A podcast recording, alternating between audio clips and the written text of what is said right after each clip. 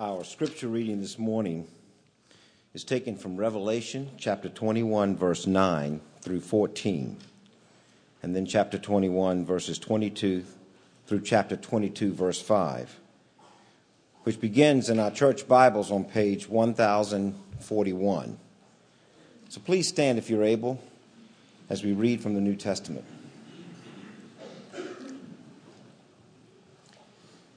Then came one of the seven angels who had the seven bowls full of the seven last plagues and spoke to me, saying, Come, I will show you the bride, the wife of the Lamb. And he carried me away in the Spirit to a great high mountain and showed me the holy city, Jerusalem, coming down out of heaven from God, having the glory of God, its radiance like a most rare jewel, like a jasper clear as crystal. It had a great high wall with 12 gates. And at the gates, 12 angels, and on the gates, the names of the 12 tribes of the sons of Israel were inscribed. On the east, three gates. On the north, three gates.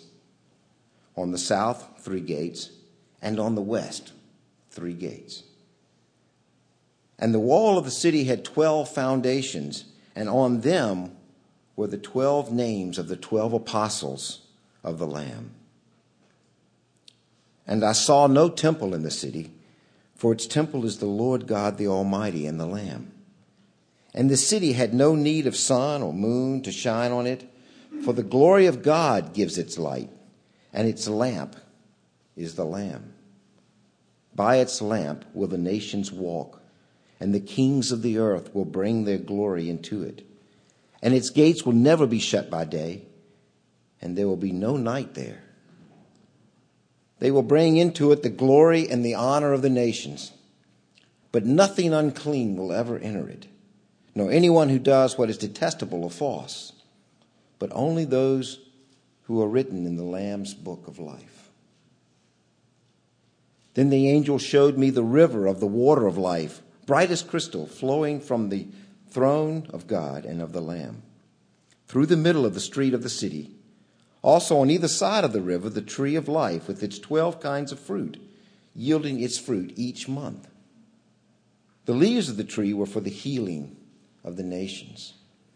No longer will there be anything accursed, but the throne of God and of the Lamb will be in it, and his servants will worship him.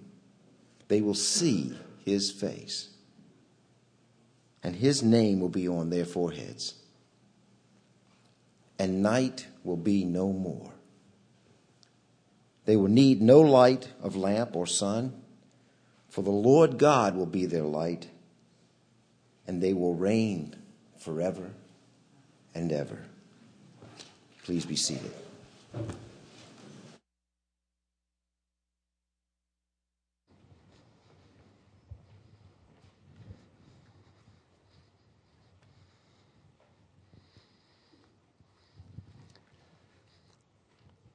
Couple of quick announcements. No, Andrea Kane has not yet delivered. Uh, according to the latest email from her that I received yesterday, uh, she's still waiting for number two to show up. Oh, she's here. Andrea, would you tell us whether or not you're still waiting for number two to show up? Goodness, see you. You're waiting. Well, today is the due date. I really didn't expect you to be here. Glad to have you here. You can encourage her later on. The other announcement is about this uh, insert in your bulletin that has the gray slip on the top of it. We are uh, squeezing out another week of Advent Christmas uh, today, but beginning next week, we will resume our series on the book of Corinthians. Steve will be back in the pulpit then, and uh, this insert has a catalog of all the sermons that will be preached between now and Easter. So take a look at that if you will. That said, let's bow our heads for prayer one more time.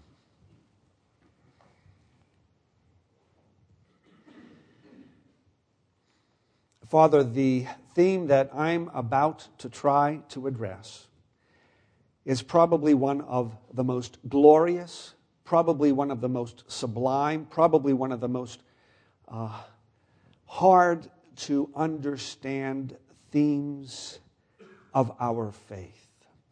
And I'm very sure that unless you come and unless you set these words of mine on fire, uh, they will be just words.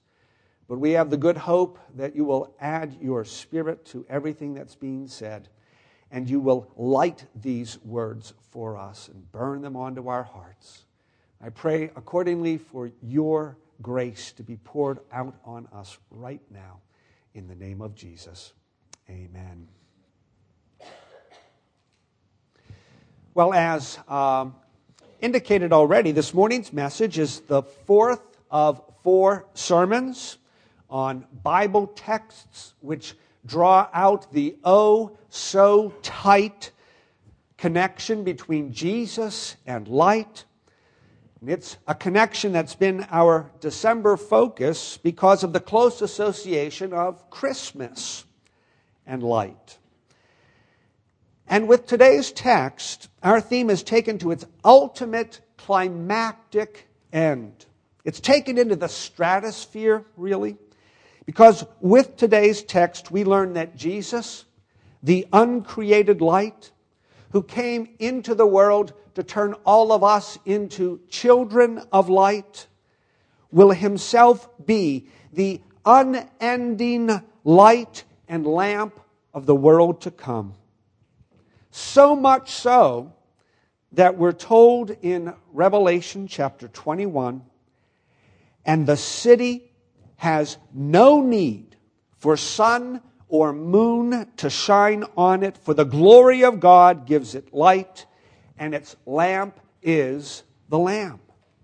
And then again in Revelation chapter 22, and night will be no more. They will need no light of lamp or sun, for the Lord God will be their light, and they will reign forever and ever. So, do you see? The light which was in the beginning, which came into the world, which was and is the light of this world, whether or not we acknowledge him to be this world's light, is destined to shine in a way that eliminates the need for lamplight, moonlight, and sunlight. The lights of lamps, torches, electric bulbs, the moon, the sun, and the stars will become unnecessary when the Lord Almighty reigns on Mount Zion and Jerusalem is lit up by his boundless glory. Now, as themes go, today's is more than a little bit appropriate for the last Sunday of 2013, since the end of one year and the start of another is a time for us to take stock of what's been and to think about what might yet be. You know, predictions abound about what to expect in 2014. Fortune magazine predicts no government shutdowns in the year to come. Glad to hear that. ABC News says that 2014 will be the year that Hillary announces her intention to run for president. And many movie sites predict that Tom Hanks will walk away with a Best Actor Oscar in 2014 for his portrayal of a cargo ship captain in the movie Captain Phillips. While science websites are trumpeting that the promise of virtual reality headsets will at last, at last, be fulfilled. I can't wait. Now, whether or not these predictions for 2014 pan out remains to be seen. They might, then again, they might not. But the prediction that the radiant light of Jesus will one day make the light of lamps and torches and electric bulbs, the moon, the sun, and the stars unnecessary? Well, in this case, it is not a matter of we'll just have to wait and see. It's a case of we have seen, and therefore we wait. We wait patiently, we wait expectantly. We wait with our heads held high, with our hearts full of hope and our hands full of work to do as we prepare for the dawn of that glorious, glorious day. But what exactly do we see when we see that Jesus is the light and lamp of eternity? We'll consider some important particulars in just a minute. But first, we need to consider these indispensable preliminaries in order for us to get our bearings in Revelation 21 and 22. So, first, this. We need to realize that the world in view in Revelation 21 and 22 is not heaven. You need to understand that the world of eternity that we're about to explore is not the world which we routinely call heaven, by which we typically mean the present, invisible dwelling place of God and of angels, and the place to which the souls of God's elect go after breathing their last.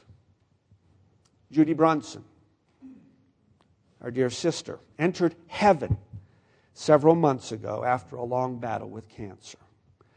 Onye Uwasomba followed her into his heavenly rest on December 2nd when he too died of cancer.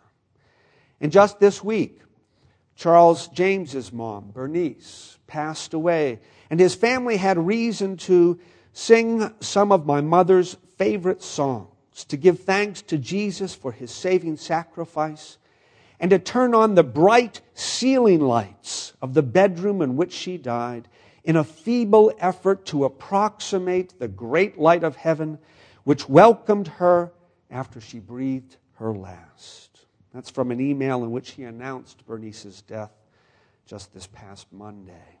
Now, all of these saints entered heaven on dying.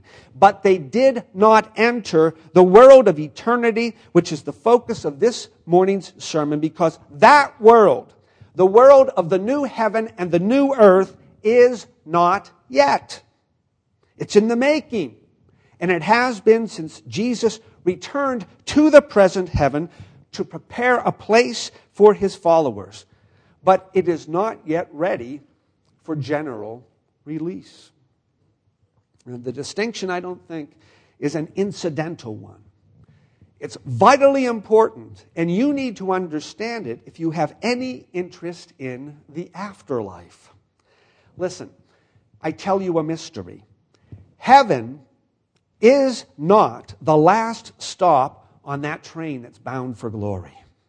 It's a glorious port of call, but it's not the final destination. It's a waiting room for those who've washed their robes in the blood of the Lamb. It's a gathering point for those who die in the Lord. It's a layover for those who've set their hearts on pilgrimage to the city whose architect and builder is God. But it's not the end of the line. The journey's end is a new heaven and a new earth in which all that is heaven is earthy and all that is earth is heavenly from which the curse has been removed, in which there is no night, nor death, or mourning, or crying, or pain, for the old order of things has passed away. And about this new heaven and earth, John significantly notes there is no longer any sea. More about that in just a minute. But the second preliminary. Secondly, the world described by John is real or will be real, but the description provided isn't literal. Now, you need to understand that the description of the new heaven and earth provided by John, while a true report of what will really be, is figurative through and through and not literal. It's symbolic from beginning to end and not straightforward. So when John writes that he saw a new heaven and a new earth, and he says about it that there was no longer any sea, as he does in Revelation 21, he most definitely does not mean, and I didn't see any large bodies of water in this new heaven and earth. He means instead that the disorder and the heartbreak that's characteristic of this old order of things and symbolized by the sea throughout the Old Testament will be altogether absent from this new creation. there was no longer any sea as biblical shorthand for there will be no violence, no chaos, no bondage to decay in the new heaven and earth. No wars between nations, no inequalities between the sexes, no inequities between races, no divisions among friends, no sleepless nights, no pain filled days, no fear of the future, no incapacitating feelings of inadequacy. None. Nada. Zip. Zero. All gone. There's no longer any sea. And similarly, when he describes the new heaven and earth as a bride beautifully dressed for her husband, he's not asking us to imagine this world wearing white and trailing a long train behind it. Rather, he's inviting us to relish the prospect of life in a world which is fresh and flawless, in which every day will be the first day of spring, and every heart will have a new song to sing, and they'll sing of the joy every morning will bring. That's Tony Bennett, for those of you who are wondering. But he was right on about this new heaven and earth. Accordingly, when an angel says to John, Come, I'm going to show you the bride, the wife of the Lamb, and he's not introduced to a bride, but a city, the New Jerusalem, coming down out of heaven from God, we shouldn't be surprised at the substitution of one metaphor for another. It's just John mixing his metaphors in an earnest effort to make sense of realities that were coming at him from the borderlands of understanding. What he saw was sublime.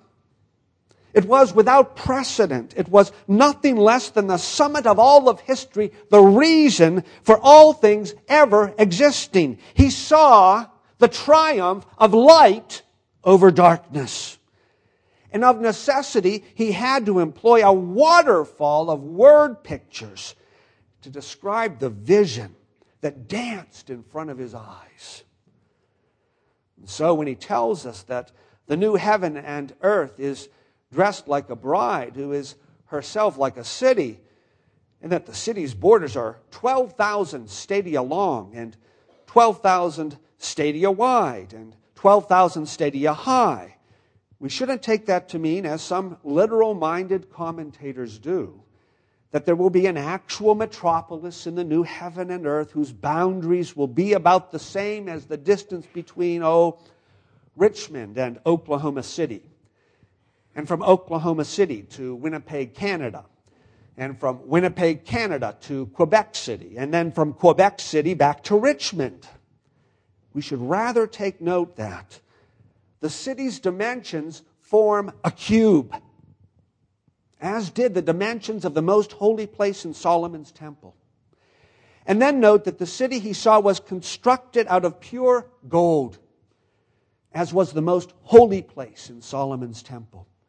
And that the city's walls were covered with precious jewels, as were the walls of the most holy place until it dawns on us my God, He's trying to tell us that the entirety of this coming new creation will be a holy of holies, will be the dwelling place of God, and like the Holy of Holies, will be shot through with the glorious light of God's unmediated, unveiled presence.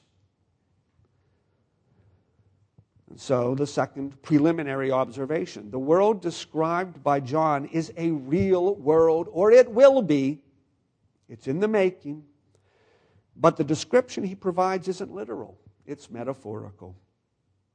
And God willing, the importance of this will become still more apparent when we get to the main points in just a minute. But first, one more preliminary, and it's this the world in view is the world for which you and I were created.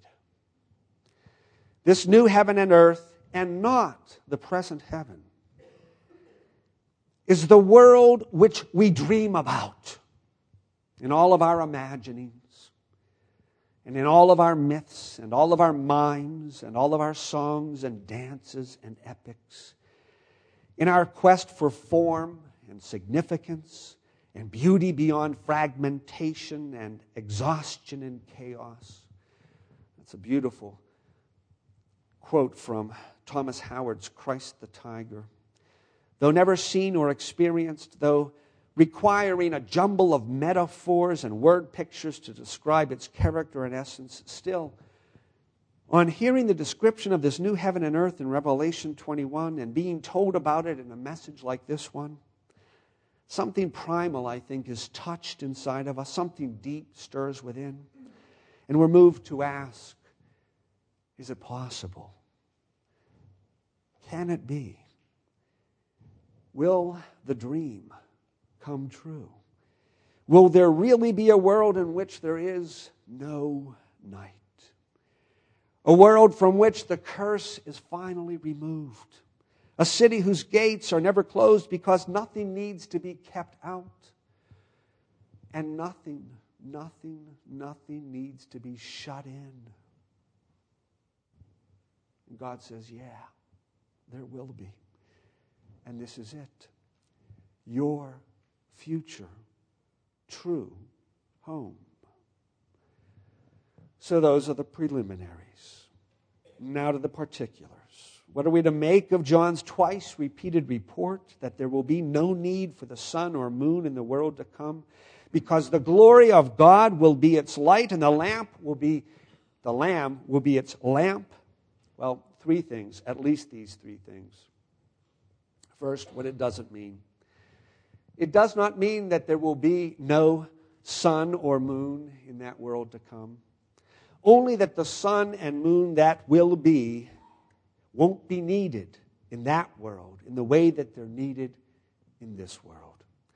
You know, I think that as points go, this is an important one because so many of us believe mistakenly that the world to come will be totally different from our present workaday world in all of its glorious, fleshy physicality. That it'll be an immaterial, insubstantial world that's inhabited by the spirits of disembodied men and women who live ghost like lives in a ghostly universe.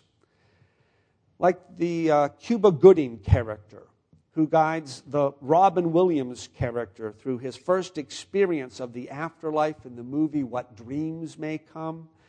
Too many of us believe that thought is what's real. The physical, that's the illusion. Ironic, huh? But nothing could be further from the truth. In fact, the new heaven and earth anticipated by the Bible is this world. This very world liberated from its bondage to decay. It's this very world with its sun and moon, with its mountains and valleys, its deserts and its rainforests, its tropical breezes and its arctic winds. All of them come into their own. And this insight into the nature of the world to come is unique to Christianity. And one of its core convictions. Our ultimate end is not eternal consciousness in a spirit world. It isn't life on a cloud. It'll be life on a farm, in a suburb, in a town or a city. But it'll be a farm, suburb, town, and city, the likes of which our eyes have never seen and our minds have never conceived. There will be mountains in the new heaven and earth. But there'll be mountains that burst into song before you. There'll be trees in that world, but the trees will be trees that somehow are able to clap their hands. It's not that there won't be seeds to sow or crops to harvest. It's just that the seed sown will germinate, mature, and bear fruit so efficiently that those who reap will overtake those who sow and there'll be food to eat too, and beverages to drink, but the food will be fit for the banquet of a king, and the beverage of choice will be aged wine of exceptional quality. As Isaiah promises, after the Lord destroys the shroud that enfolds all peoples and swallows up death forever, after he wipes away the tears from all faces and removes his people's disgrace, he will prepare a feast of rich food for all peoples, a banquet of aged wine, the best of meals and the finest of wines. Forget the virtual reality headset. For as Jesus possessed a body that could be seen and touched after he was raised to life from death, so much so that he chided his disbelieving disciples, saying, Look at my hands and my feet, it's I myself. Touch me and see. A ghost does not have flesh and bones as you see I have. Even so, will those who follow him be raised to life in bodies of flesh and bone. And on rising, they'll inherit a new heaven and earth, which will look and feel remarkably like this world because it will be this world on the other side of liberation from its bondage to decay. And though the light of the sun and moon, as we know them, won't be needed in that new order because the Lord is its light and the Lamb is its lamp, they will certainly have their place in its daytime and nighttime skies. And so the first point no need for sun or moon doesn't mean that there will be no sun or moon in the world to come. And the second point the report that there's no need for the sun in the world to come because God is its light means, and this is something quite serious, the reality and primacy of God will be inescapable and undeniable in that world to come. See, in our present world, the heavens are not God. But even as I speak, the heavens are declaring the glory of God. And the skies are not God. And yet they proclaim the work of his hands. For all of that, though, we men and women can still, if we want to, turn a deaf ear to their witness and a blind eye to the evidence they present in order to deny that the Lord God Almighty is their creator and that we are accordingly his debtors. We can do that if we choose. But listen, in the world to come, the heavens will not declare the glory of God. They will not be good and reasonable facsimiles which point to and represent the glory. Rather, they will be God's glory turned inside out, God's glory externalized. As much as the heavens and the skies and the mountains and the valleys and the rivers and the oceans are of God now, God will be in the heavens and skies and mountains and valleys and rivers and oceans then. And it's with this in view that John reported, I saw no temple in the city. That is, he saw no specially designated building in the city in which God's glory was uniquely manifested. Because as he went on to say, the Lord God Almighty and the Lamb are that city's temple. That is, God and the Lamb will indwell the city, which is the bride, which is the new creation, and the city bride, new creation, will indwell God. They will interpenetrate each other. They will become one flesh, as it were. So much so that the Apostle Paul is able to say in the book of Corinthians, God will be all in all. Now, I've seen sunsets, and maybe you have too, of such extraordinary beauty that they've tempted me to fall down to my knees in front of them and to cry out, My Lord and my God. And To have done so would have been blasphemous because those clouds and the sunlight that burnished them were most definitely not my Lord and my God.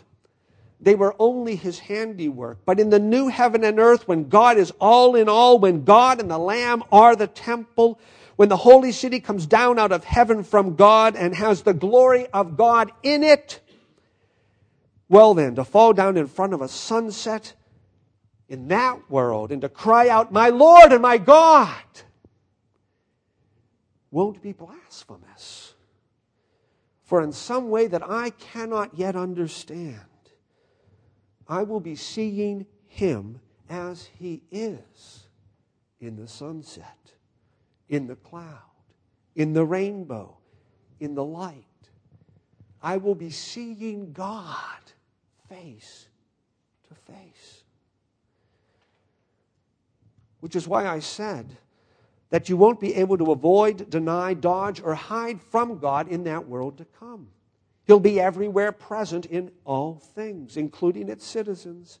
And for that reason, I'll say now that the only people who will want to inhabit that new heaven and earth are those who leave this earth already in love with God and who want Him, not His gifts, not even His heaven, above all things. You know, as one speaker put it, since there's nothing but God in the new creation, only people who adore Him, only people who adore Him now will want to be there then. And that still, again, runs contrary to so much that's commonly believed in our culture about the world to come. You know, as represented, for example, by What Dreams May Come, that movie I mentioned a minute ago, in it, the Robin Williams character has a breakthrough, and he's at last able to apprehend the world to which he's been transported after dying. Huh! He chortles. It's beautiful. It's breathtaking. It's my dream come true. But where's God in all of this? He asks his guide, Cuba Gooding. And Cuba answers, Oh, he's up there somewhere, shouting down that he loves us, wondering why we can't hear him. No, no, no, no, not so. God will not be shouting down from somewhere up there in the new heaven and earth because he'll be immanent in everything. The reality and primacy of God will be inescapable and undeniable in the world to come because he will be all in all. And with that in mind, our third point. As the sun and moon are to our present world, so God will be to us in that world to come. Now think what do the sun and moon mean to us now? What do they provide for us? They rule the day and night, and by them the times and seasons are determined. They're the wellspring of life as we know it, the energy by which all of life is sustained. They're the first cause of every creature comfort. Without them, no food. Without them, no shelter. Without them, no clothing. Without them, no fossil fuels.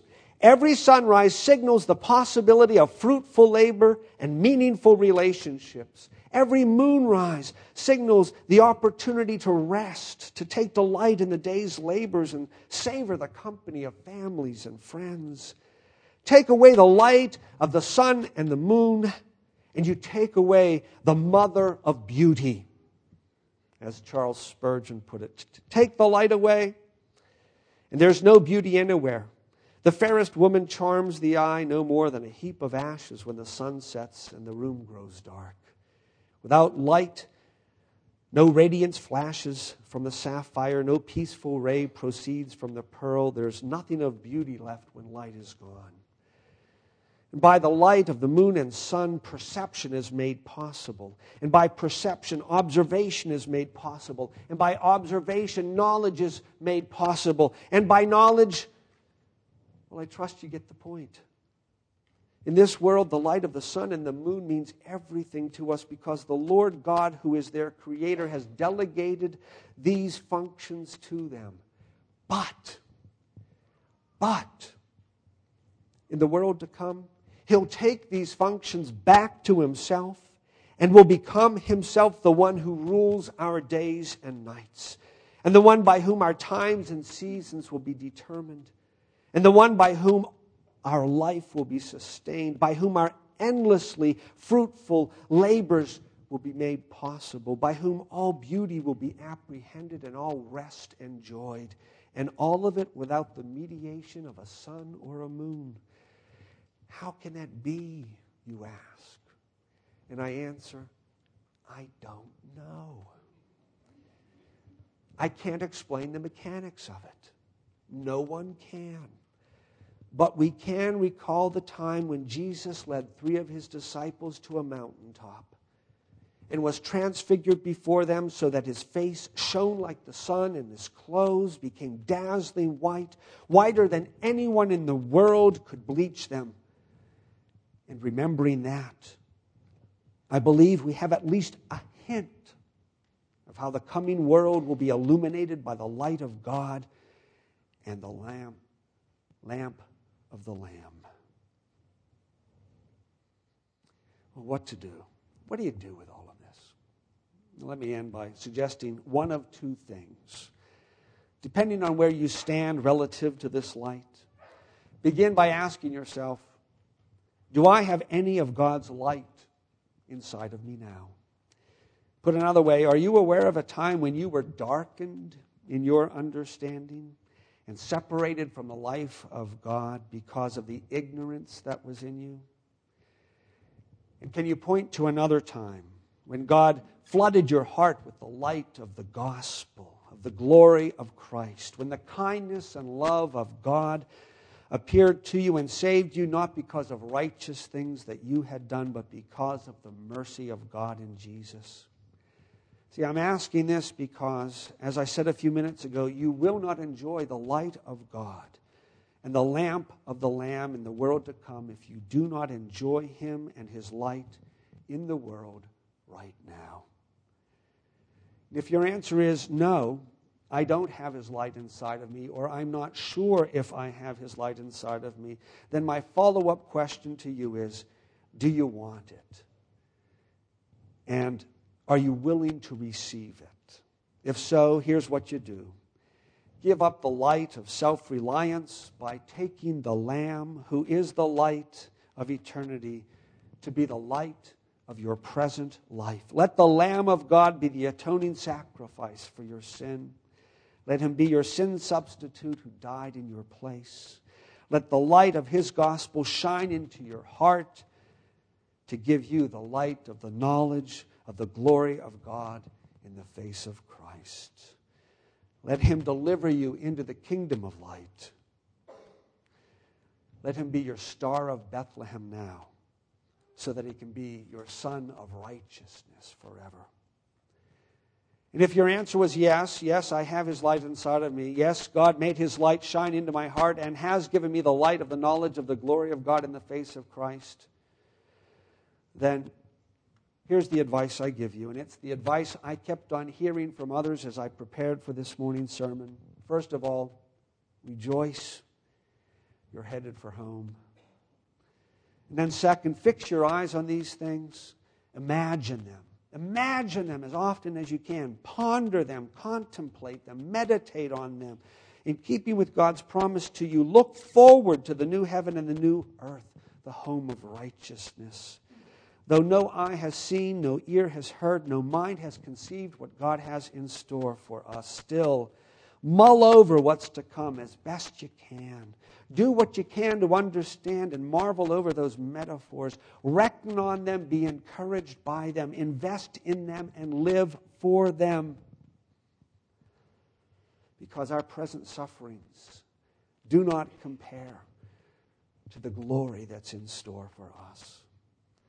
And then, and then at last, join the Spirit and the bride and say with them, Come, come, Lord Jesus, the root and offspring of David, the bright morning star. Let's pray.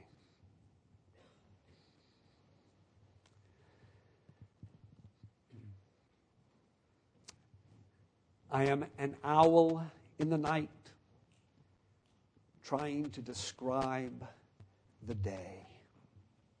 That's what Spurgeon said when he preached from this text. It's how I feel, God. But if you'll let your Spirit shine His light onto our hearts and apply these things to us, then they'll make a difference. And though we live, we still live in the night will nevertheless anticipate the day and live for it. Come, come quickly, Lord Jesus, our bright morning star. I pray this in your name. Amen. Please stand with us first for our hymn response. Glorious things.